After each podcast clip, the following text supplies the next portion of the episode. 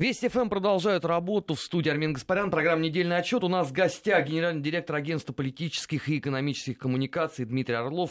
Рад приветствовать у нас Добрый в воскресном вечер. вечере. Ну, с чего начнем? Наверное, с Соединенных Штатов, да, поскольку мир погрузился в глубокую, по-моему, задумчивость, глядя за всем тем, что там происходит. А, Акции протеста, вселенское недовольство и скорбь, собирают подписи. А, Интернет вообще это отдельная песня, все бурлит. Что, Америка на грани революции? Ну, э, вбрасывается действительно, как говорили, да, э, в советские годы, нам тут подбрасывают. Вбрасывается действительно множество э, идей, множество смыслов, множество прогнозов о том, что Трамп там, в ближайшее время, едва вступив в должность, будет, так сказать, подвергнут давлению и, давлению и оставит пост так сказать, в порядке импичмента, подвергаются э, критике достаточно жесткой э, его предложения по э, кандидатурам на пост государственного секретаря, другие, так сказать, кадровые его какие-то идеи. Естественно, жестко критикуется состоявшийся э, диалог, общение с Владимиром Путиным и вообще последовавшее достаточно, ну, серьезно и последовательно, м, в общем, ну, так сказать, э, действие, да, за- за- заявление Трампа в логике э, значит, изоляционизма, в логике больших, большего соблюдения национальных интересов Соединенных Штатов. Вот, так что, э, да, ну и, конечно, продолжаются массовые акции, хотя их меньше, чем это было непосредственно после избрания президента Соединенных Штатов. Особенно активно они были 9-12 ноября, сейчас уже все-таки спадают. Вот, так что действительно мы наблюдаем очень такой э, очень большую палитру э, значит, событий, да, большое, большое негодование. Вы- Вынуждаются многие, вынуждены многие представители элиты реагировать на различные инициативы Трампа. В общем, весело происходит развитие политических событий в Соединенных Штатах и э, лихорадит кого-то лихорадит, а так сказать, э, для кого-то настали, наоборот, позитивные изменения, весь мир. А отсюда вопрос, а почему так э, не понравился факт разговора Трампа с Путиным? Ну, есть элиты, американские, э, европейские, евробюрократия отдельно, можно ее даже выделить, это же целый, так сказать, пласт элиты, а, а, которые, во-первых, привышли, п- привыкли инерционно мыслить в рамках определенных схем, которые сложились в последние там, м, ну, там, от 10 до 15 лет, да, и в, этой, в этих схемах а, есть несколько штампов, таких как э, Америка отвечает за все, да, и если э, кто-то не доплатил, то доплачивает, да, до тех самых 2% ВВП на оборонные расходы. Платим за НАТО, да.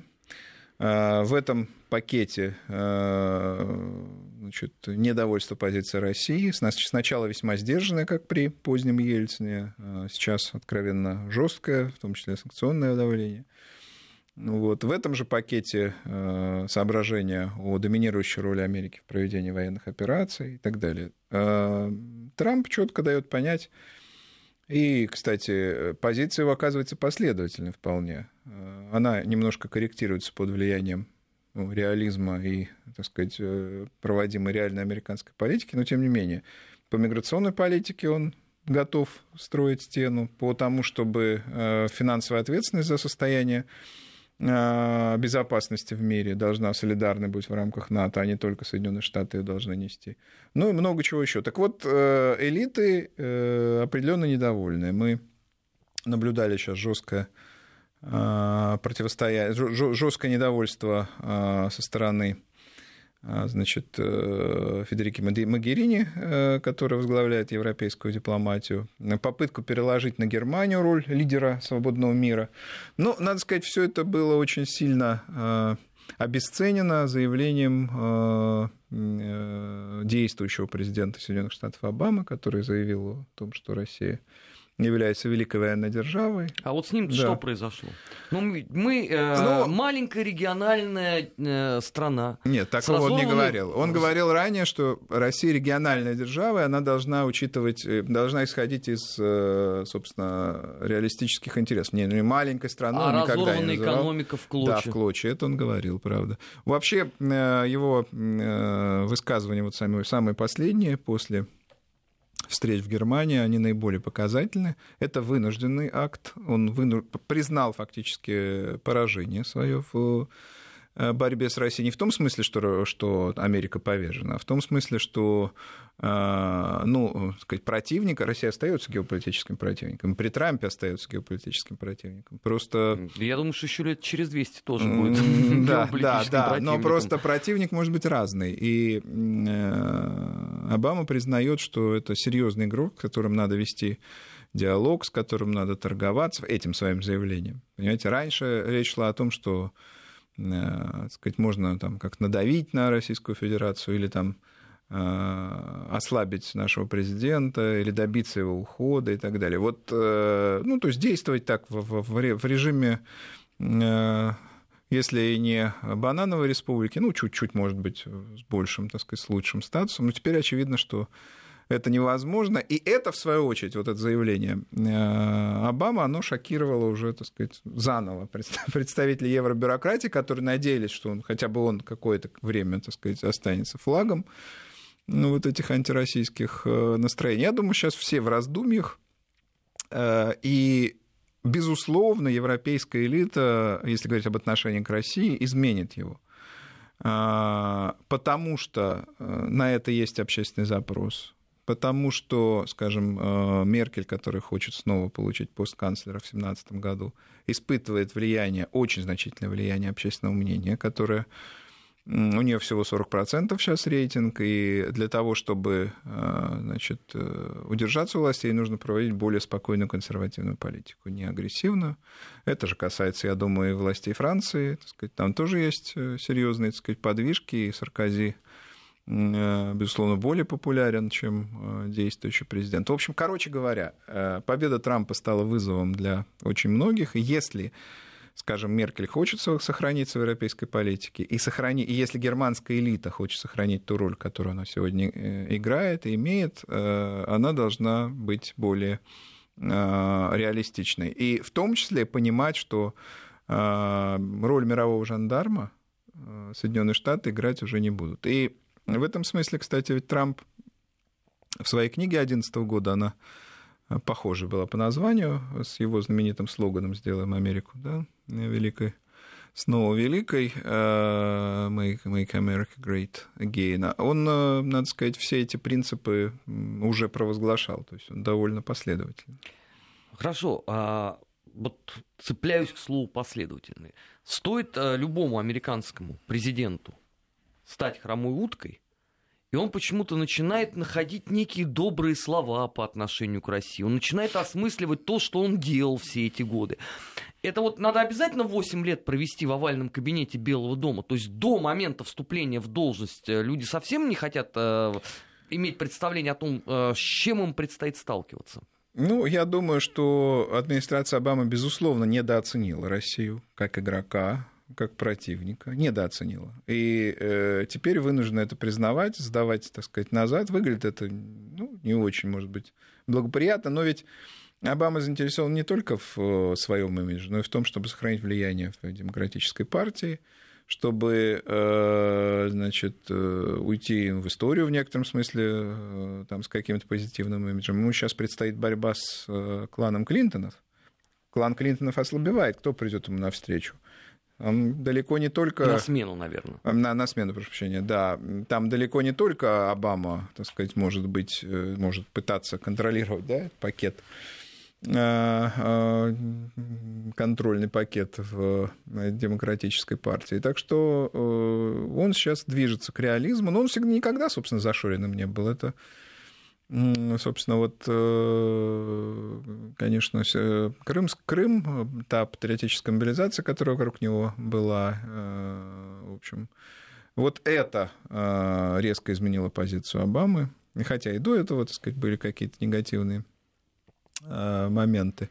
Вот теперь после Трампа, после значит, диалога, который между Путиным и Трампом определенно устанавливается, ну, Обаме не остается ничего иного, как э, признавать э, и роль России, и э, необходимость изменений в американской внешней политике. Ну а как теперь быть э, младоевропейским странам, которые э, все последние годы делали основной расчет именно на конфронтацию Вашингтона с Москвой? Да, они на это делали ставку, очень себя, сказать, в отношении э, центра, основного центра брюссельского, да, э, так его назовем, да и американского, вели очень лояльно. Кстати, они-то, э, если, скажем, говорить о странах Балтии, выдерживают эти все двухпроцентные, значит, нормы на отчисление в НАТО весьма прилежно.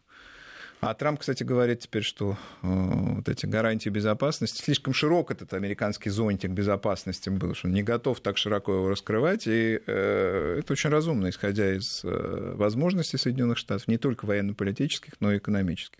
Но, естественно, это заставляет представителей целого ряда стран, которых э, в 30-е годы называли буферными ну, или, или санитарным кордоном, а позднее лимитрофами, да, заставляет их, так сказать, дрожать. Мне кажется, совершенно напрасно. Россия не раз заявляла, и дело не только в заявлениях, но и в реальной политике, что она нападать э, ни на кого не собирается. Ну, там в Латвии целых 20 человек э, удалось же мобилизовать на возможное отражение танков. Ну, да, да, да. Ну, это все, так сказать я думаю, что это все-таки такие уже финальные, э, не знаю. Финальные усилия? Финальные усилия, финальные оценки такого рода. Я бы скорее э, обратил внимание на высказывание Нила Ушакова, а мэра Риги, который заявил, что до 2013 года значит, были нормальные торгово-экономические отношения, и хорошо бы лучше вернуться в ту эпоху, а не в какую-то другую. Не, ну, не, в, хол- не в холодную это говорил еще задолго Нет, это он это сказал вот сейчас, да. И возможно, что, возможно просто, что как раз сейчас это то зерно, которое, так сказать, на уналоженную почву э, упадет, потому что эскалация без поддержки Соединенных Штатов и Евросоюза, эскалация в э, прибалтийских странах и а вообще в странах этого самого Путина, она бессмысленна совершенно. Что, что, что можно здесь продать, так сказать? Если за тобой стоит, э, как это, значит, Вася, да, вот Вася с мышцами, поэтому мы с Васей сильные, а если нет Васи, что ж тут уже? Ну, мы сами а, по себе без Васи, может нет, быть, нет, надо, надо когда-нибудь. Это... Потом, это бы имело хотя бы какой-то смысл, если бы существовала реальная военная угроза. Сейчас она, ну, так сказать, ну, может быть, не, не, не на нуле, но близка к нулю. И что, собственно, эскалация это бессмысленно, и, мне кажется, элите уже это видно, а населению будет видно в ближайшее время. Так что вот лучше послушать реалистических э, балтийских политиков. Ну хорошо, а Меркель-то что с этой точки зрения делает? Ну, она э, много лет провела руководителем страны. Да, и планирует оставаться. И планирует оставаться. Да. При том, что рейтинг не очень у него пока хороший. Да. А проблему миграции, насколько я понимаю, она как не хотела решать на протяжении многих лет, так она не собирается всерьез, наверное, браться за нее сейчас. Нет, она планирует ее решать, но она планирует ее решать способом, который далеко не всех устраивает. Она выступает за натурализацию, за различные там, а, значит, э, снятие языковых барьеров, одним словом, за инкорпорирование там, э, мигрантов в ткань, так сказать, э, э, в ткань германской нации, там, немецкого народа, чтобы эти люди влились. Понятно почему, потому что они обеспечивают, они все за нее голосуют. Это та же самая политика, ну, естественно, с поправкой на европейскую специфику, которую проводила Демократическая партия э, в Соединенных Штатах. А вот она потерпела поражение, и я думаю, что... То есть не я думаю, а мы уже видим, что Меркель э, корректирует э, свою политику, но она намного более реалистична и намного более гибкая, гибка, чем там даже Клинтон э, или многие представители американского истеблишмента. Именно поэтому она так долго, собственно, сохраняет свою роль в э, германской политике. Потом она способна всегда к широким коалициям, ведь с СДПГ это широкая коалиция ХДС, самой второй, ну, второй по величине э, партии Германии. Я думаю, она и в сторону либералов может повернуться, и, и много куда. Она очень ну, способна к маневру, скажем так. Другое дело, что если э, вот, э, сказать, они будут стоять на позиции, что мы, мы заменяем Трампа в европейской безопасности, мы заменяем Трампа в борьбе с Россией и так далее, то это э, будет выглядеть, на мой взгляд, не вполне адекватно. А готова вообще Германия заменять Трампа в борьбе с Россией и становиться гарантом вот такой вселенской европейской безопасности? Ну, во-первых, для того, чтобы становиться гарантом какой-либо безопасности, э, у Германии не очень хороший бэкграунд. Да, она дважды, в общем, была инициатором крупных войн. Вот, в результате э, одной из этих войн э, все руководство Германии оказалось на скамье подсудимых. Ну, мы знаем, так сказать, да? Не, ну, как раз сегодня вот годовщина. Нюрнбергский процесс, да-да-да. И э, понятно, что сейчас э, эта Германия, с которой в том числе ведет диалог России, которая является ближайшим союзником Соединенных Штатов, другая, конечно, Германия. Но все же есть некий бэкграунд. Стоит ли отдавать все такому игроку? Второй и намного более важный вопрос, захочет ли отдавать все этому игроку на европейском континенте и вокруг Трамп. А, то, что э, Трамп э, значит, э, говорит о том, что он не готов там, гарантировать безопасность в рамках НАТО, да, ну, это я упрощаю аргументацию, вот, отнюдь не означает, что он готов уйти из, из Европы с тем, чтобы вообще не влиять на, на, на евро, процессы европейской политики, с тем, что, да еще с тем, чтобы это место заняла Германия. Я думаю, что ослабление влияния Соединенных Штатов на процессы в Европе, оно объективно а, ведь Германия всегда в спаринг партнер ближайший, один из ближайших спаринг партнеров, ну, ближе только Англия, да, США. Германия одна не сможет быть столь сильной на европейском континенте. И это в случае, если она продолжит, сказать... Э, а в купе с если Францией, она, если... Нет, если она продолжит диктат, да, попытаться, диктат без э, Соединенных Штатов за спиной, да, то, соответственно, Франция, прежде всего, ну, Британия, понятно, они, собственно, не согласятся с этим. Проблема в том, что а, проблема для германской элиты заключается в том, что, имея в общем, такое очень масштабное экономическое влияние, а, как знаменитая формула, да, а, значит, греческий премьер-министр сначала звонит Шойбле, потом Шойбле звонит Байдену, и, собственно, решение, так сказать, проходит. А если где-то какая-то значит, э, не проходит э, коммуникация, да, то и решение не принимается. Вот. А, но это но, не но, самый удачный путь для принятия решений. Но, но имея, ну это сказать, другой ну, же разговор. Но, чем но реально фи- цепочка, тем финансовые власти, финансовые власти Соединенных Штатов, они э, располагают колоссальной властью, колоссальным влиянием. Ой, простите, финансовые власти Германии в Европе, колоссальным влиянием политическое влияние намного э, менее значимо, и вот здесь есть э, контраст. Резко усилить политическое влияние, мне кажется, та же Франция, э, Германия не позволит. Да это и не в интересах Федеративной Республики, мне кажется, сейчас. Сейчас эпоха переосмысления национального интереса, эпоха национальных интересов, эпоха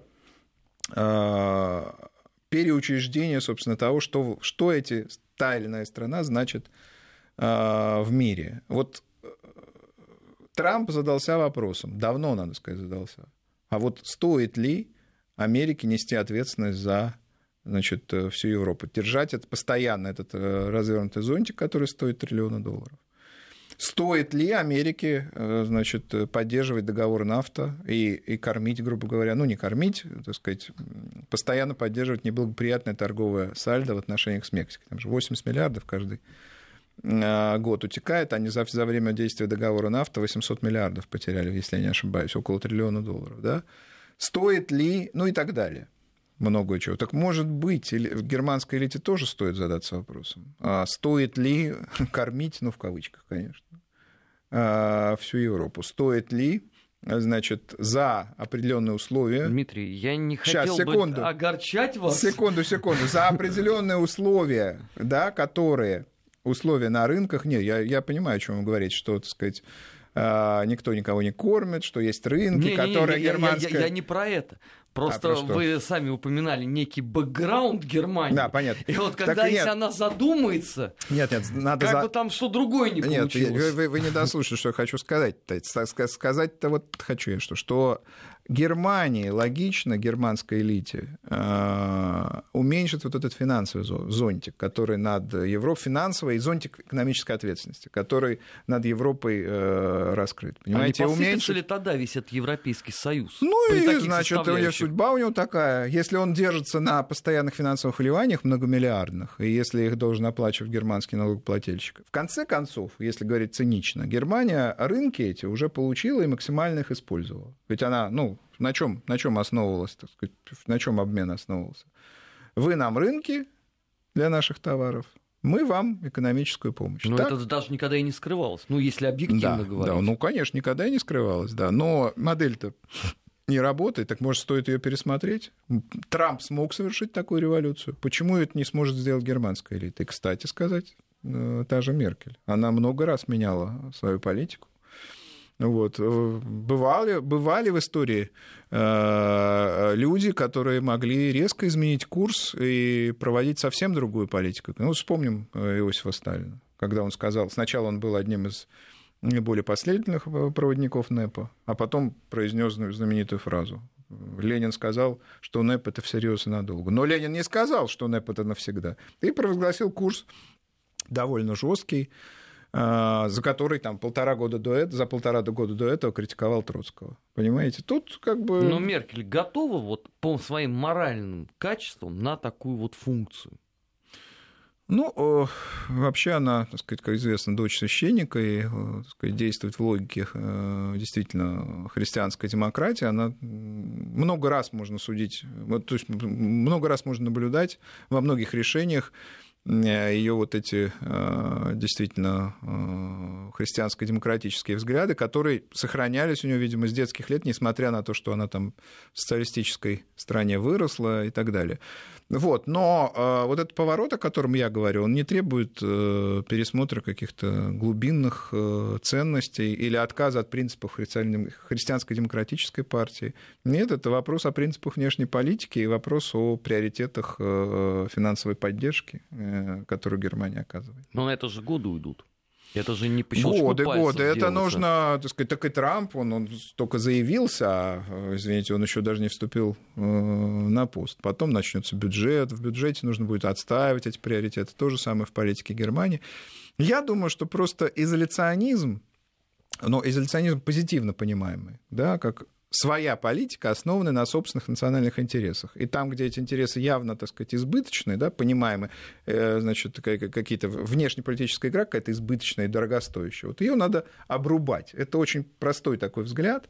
Он царствовал там весь 19 век в э, мировой политике, и я думаю, что сейчас на него есть запрос, и Германия тоже вынуждена будет пойти по этому пути с Меркель или без нее. Обсудим это дальше, сразу после выпуска новостей. Недельный отчет. Продолжаем э, разбирать главные события недели. У нас сегодня в гостях генеральный директор агентства политических и экономических коммуникаций Дмитрий Орлов. Ну, давайте от Европы и США, наверное, к нам обратимся, потому что история с министром Улюкаевым, но она явно не рядовая. Я, кстати, должен, пользуясь тем, что сейчас нахожусь в эфире Вести ФМ, эм, извиниться, я во вторник э, по, по горячим следам неправильно сказал, потому что со времен Берии у нас не арестовывали министра. Мне казалось, что в 80-х еще что-то подобное было, вот извиняюсь. Нет, нет, министров э, очень давно. Лаврентий Павлович, Берия, тот самый, который вышел из доверия, вот это последний. Да, 53 с тех год. пор, да, с тех пор э, министров смещали. Э, Потом но даже не арестовывали после да, этого. Да, да, но не на посту, не на посту, да. Угу. С чем связано было? Ну, э, есть достаточно много уже деталей к настоящему времени э, этого э, задержания да, и ареста. Вот, мне кажется, что э, все-таки необходимо, несмотря на то, что эти детали есть, и они каким-то образом попали, так сказать, в прессу, утечки там и так далее. Там фигурируют 40 миллионов, о которых шла, шел, шли переговоры, а из них, значит, были получены два, причем там какой-то значит, чемодан или там кейс, где, где лежал миллион, якобы, так сказать, его коснулся сам министр. Но это все, так сказать, версии СМИ, да. Вот. Все-таки хотелось бы, не знаю, на каком этапе так сказать, следствия, посмотрим. Хотелось бы видеоматериалов, хотелось бы чего-то более сказать, осязаемого. Ну, все, наверное, будет со временем. Да, да, я надеюсь, что это есть, и просто, э, так сказать, э, эти материалы, они не показываются, так сказать, э, гражданам в силу там каких-то ограничений, связанных с... Но оперативные конфи... мероприятия, да, нельзя связанных, раньше времени Да, да, светить. связанных с конфиденциальностью расследования, да, да, да. Ну вот, ну, сказать, если этот случай, точнее, если это обвинение найдет подтверждение в суде, это, конечно, беспрецедентно. Вот.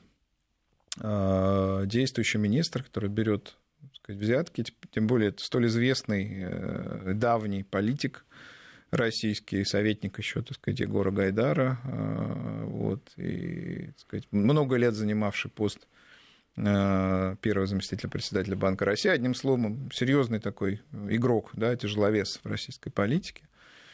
Ну вот, как в свое время сказал Фадей Булгарин, далеко не великий а, поэт Николаевской России, да, Лапушкин великий был человек, а пропал как заяц. Вот не исключено, что, э, подчеркиваю, не исключено, да, что это именно э, такой, э, такой случай. Хотя, надо сказать, что роль Улюкаева в приватизации Башнефти, она была не главной. Сказать, мне кажется, ФАС играл роль большую, и там от того же Шувалова, наверное, и Дворковича больше зависело, чем от Улюкаева. Но, с другой стороны, Улюкаев и ведомство Минэкономразвития, она готовила документы по э, этой сделке. Моя точка зрения, так сказать, очень простая. Вообще коррупционные, мне кажется, здесь э, коррупционные возможности, они могли возникнуть либо э, тогда, когда Улюкаев изменил свою точку зрения, он же был противником жестким, говоря о том, что это государственная компания, государственная компания не может одна государственная компания покупать другую, вот. А вторая точка да, бифуркации, может быть, точка X, это э, когда, собственно, финальная, э, финальная уже оценка хода сделки потребовалась, ее давала именно Минэкономразвитие. То есть вот или в этой, или в этой точке потенциальные коррупционные э, риски. Я об этом уже говорил, и вот, возможно, мы, мы по некоторым там сведениям, сказать, то, что в СМИ появляется. Возможно, эта точка зрения находит подтверждение, потому что вот обнародуется а, значит, сообщение у Люкаева а, некому крупному банкиру, который говорит, что вот мы, мы а, значит, много делаем по этой сделке, а никаких сказать, ресурсов не имеем. Ну, не знаю, можно ли это рассматривать как предложение о взятке, но, по крайней мере, косвенно это, возможно, показывает, что это, какой характер а, собственно, этого действия, да, и, и, и в чем, собственно, была причина того, почему эти деньги там предлагались и были переданы и так далее. То есть это, видимо, о финальности, не, не о принципиальном решении да, идет речь. Принципиальное решение о приватизации Башнефти принял, как известно, Владимир Путин, публично об этом заявил. А вот именно об этих финальных, так сказать, э, согласованиях. Ну, вот фигурирует еще сумма 40 миллионов, а это, значит, один из траншей. Ну, мне кажется, здесь э, много версий. Э, следствие говорит четко, что был один эпизод, да, и в связи с этим одним эпизодом есть один подозреваемый. Пока вот мы имеем официальную именно такую информацию, мне кажется, а, ее прежде всего и нужно а, Но при этом сказать, следствие обсуждать. продолжается, когда они да, что-то да, следствие найдут при этом следствие для того, чтобы нам сказать. Да. Они, конечно, да, это сделают. Да, да. Дмитрий, вы знаете, я вот наблюдая за всем этим, не скрывал своего искреннего удивления. Очень нервная реакция последовала в Соединенных Штатах Америки. Вот на редкость. Люди, которые на протяжении последних 10 лет стонали э, минимум раз в неделю о том, что коррупция, что с коррупцией надо бороться, что Россия не делает ничего, когда вот этот факт свершился, то мы узнали о том, что это не коррупция, а это наоборот э, притеснение всех э, либерально мыслящих людей и вообще чуть ли не новый 1937 год. Мне кажется, не стоит э, торопиться с ярлыками про 1937 год и так далее. А, ну, действительно, Улюкаев э, был признан мировой, в том числе, так сказать, финансовой элиты. Возможно, они болезненно это воспринимают, но мне кажется, если есть реальное обвинение, да, то их надо, как заявил премьер-министр, собственно говоря, их надо тщательно расследовать. Не стоит в конкретном деле, которое расследуется, не стоит э, значит, э, как-то его корректировать, пытаться корректировать да, ход расследования в силу э, каких-то обстоятельств, о которых вы говорите, что он там может оказать, возможно, какую-то мировую элиту в каких-то вопросах, допустим, и так далее. И из-за этого закрывать глаза на факт коррупции. Если факт коррупции имел место, если в суде это будет доказано, значит, конкретный чиновник должен нести определенную э, законом ответственность. Не надо здесь дополнительной сказать, конспирологии различных, так сказать, либерал он или консерватор, там э, правый или левый, подлинный патриот или, так сказать, изменник Родины, там, взял, так сказать, ну, надо э, отвечать. Вот. А, так сказать, обстоятельства, тем не менее, обстоятельства события требуют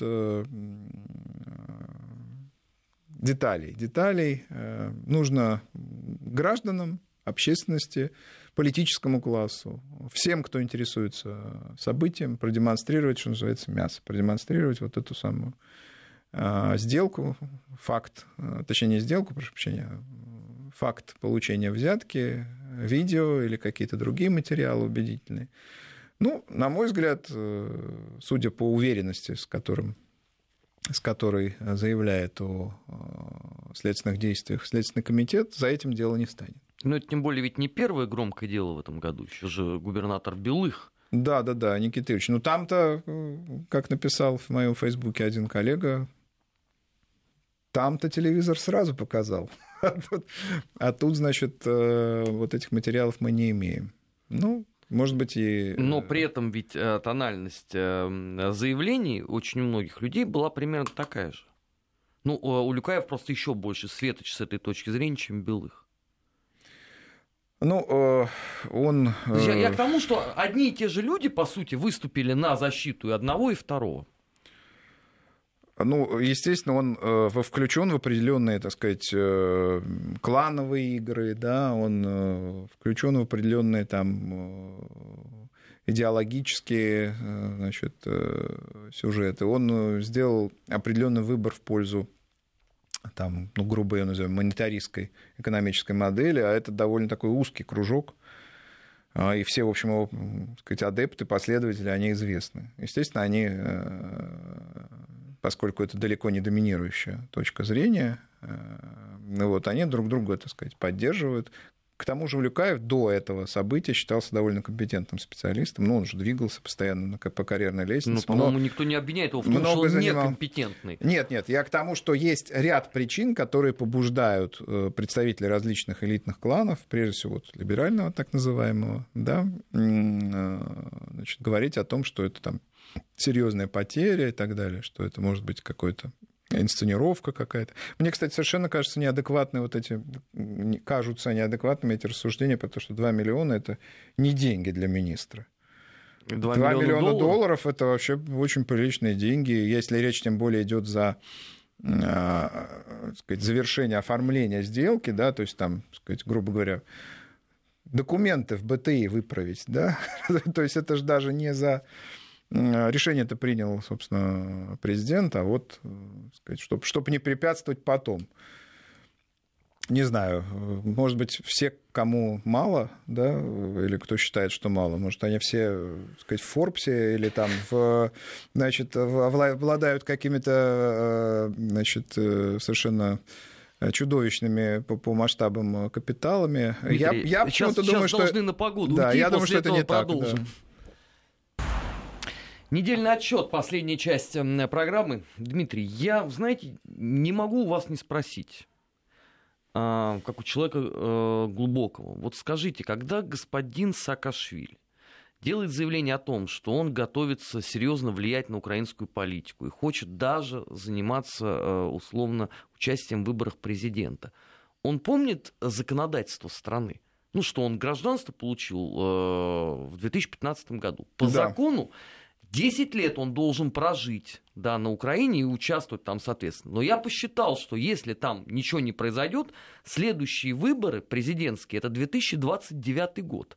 Господин Саакашвили на тот момент будет 62 года. Ну, 62 года это еще не э, предел совершенно. Посмотрите на Трампа, э, ему около 70, он вполне бодр. Другое дело, вспомнят ли в 2029 году э, жители каким Украины. Каким он парнем был. Да, каким он парнем был. Он, конечно, ершистый, такой заметный политик, очень яркий. Вот. Но все равно есть, сказать, как у э, там э, криминальных каких дел есть у интернета есть право на забвение, так и у граждан есть право на забвение политиков, которые когда-то были Э, когда-то работали. Мне кажется, что у э, Саакашвили нет никаких шансов в украинской политике в силу того, что он, конечно, представитель, так сказать, истеблишмента другой страны. Тем более его туда да. хотят депортировать, еще и лишить гражданства украинского. Да, об этом, так сказать, они с Порошенко серьезные враги сейчас, это, так сказать, уже понятно. Вот. Есть у него так сказать, враги и среди э, представителей э, так сказать, власти Одессы, э, да, традиционной так сказать, Одессы, культурной элиты там местной и так далее. В общем, он серьезно там общем, серьезные и благоприятные процессы вызвал. Популярности общеукраинской у него нет никакой. Хотя некоторая часть населения Одессы с доверием к нему относилась. Когда вот. его назначали. Да, и потом это доверие, конечно, сказать, было постепенно исчерпано. В общем, э, отсутствие гражданства, э, отсутствие необходимого доверия граждан, неопределенность планов. Вообще ощущение, он, он же свалился на Одессу, вообще на Украину, как снежный ком. Какой он может быть долгосрочный игрок в украинской политике? Мне, мне это кажется весьма наивным, его эти заявления. И э, намного более рациональным было бы для него, собственно, вообще какой-то э, взять какой-то тайм-аут и исчезнуть вообще из мировой политики, стать частным лицом. Может быть, даже не читать лекции, как, как это делают многие, так сказать, другие А сможет ли он? Ведь он, по это сути другой дела, вопрос. раб собственной тщеславности. Это другой вопрос. Вот э, я говорю о том, что, что было бы рационально. А значит, э, он человек импульсивный, агрессивный, э, стремящийся всегда быть, э, так сказать, Э, при свете рампы, да, не в просцениуме, а на самой э, сцене. Не думаю, что для него это сейчас э, рациональная э, стратегия поведения. На Украине его, из Украины его, грубо говоря, выгоняют. И куда он теперь? И у него там Штаты? И у него там мало э, приверженцев, да. В, в Грузии, с другой стороны, его не ждут. Ну почему его там ждут? Да, его там, там ждут. камера готова для да, него. Да, его там не ждут э, в политическом смысле, а в смысле криминальном, конечно, есть э, там, расследование и так далее. Вот. Штаты, может быть, какая-то далекая э, комфортная страна, где, так сказать, э, тепло, ведь он должен любить тепло, он южный человек. Э, вот. Может быть, что-то такое более, более для него было бы разумным выбором. Вот. Что касается Соединенных Штатов, конечно, он сукин сын Соединенных Штатов. Вспомним, вспомним знаменитую так сказать, фразу про одного из диктаторов сказанную, да, он президентом Рейганом. Конечно, сукин сын, да, но он же наш сукин сын. Он, конечно, так сказать, наш, в смысле, американский. Вот, но, э, видите, репутационные издержки, э, управленческие проблемы, криминальные проблемы, как в э, той же Грузии – стоит ли игра свеч, стоит ли делать на него какие-то серьезные ставки? Когда он был популярным грузинским политиком, президентом этой страны, это другое дело. Естественно, его там Соединенные Штаты поддерживали, ставку у него. Теперь в чем здесь для них э, соль. Они могут ему предоставить, там, я не знаю, возможность проживания. Мне кажется, это максимум, на что они могут пойти. Даже не, не убежище, не какой-то там невозможность для какой-то политической деятельности и так далее. Проживание, так сказать. То есть это все фигура под размен, выражаясь шахматной терминологией. Мне кажется, эта фигура вообще отыгранная. Ей, так сказать, э, понятно, что он активный, там, решительный и так далее, но Э, вспомним нашего прекрасного мыслителя, э, давнего еще Козьму Прудкова, который говорил, если у тебя есть фонтан, заткни его. Это вот э, тот, тот, тот совет, который можно сейчас адресовать Саакашвили. Но, с другой стороны, э, имеющая фонтан Юлия Тимошенко его не то что не затыкает, а напротив Нет, ну, Тимошенко... усиливает напор Нет, воды. Ну, здесь не надо между ними проводить полную аналогию. Тимошенко это пусть периферийный теперь, но сохраняющий некоторое сказать, влияние на украинскую политику игрок. У нее есть некая там популярность достаточно. Потом она а, сказать, ну, аутентично, то, то есть автохтона, она по, по происхождению из Украины, да, у нее есть, так сказать, э, сторонники и так далее. Это не некий десантированный такой а, человек. И она может выступать и в качестве, там, я не знаю, такого влиятельного эксперта, она может выступать в качестве там, представителя каких-то бизнес-групп. Но одним словом, для нее поле возможностей намного шире говоря грубо, убираться из страны ей совершенно, так сказать, нет никакого, так сказать, ну, то есть никакого запроса на это, никто ее не подталкивает к этому, никакой необходимости в этом нет. Так что она может спокойно критиковать, так сказать, действующую власть,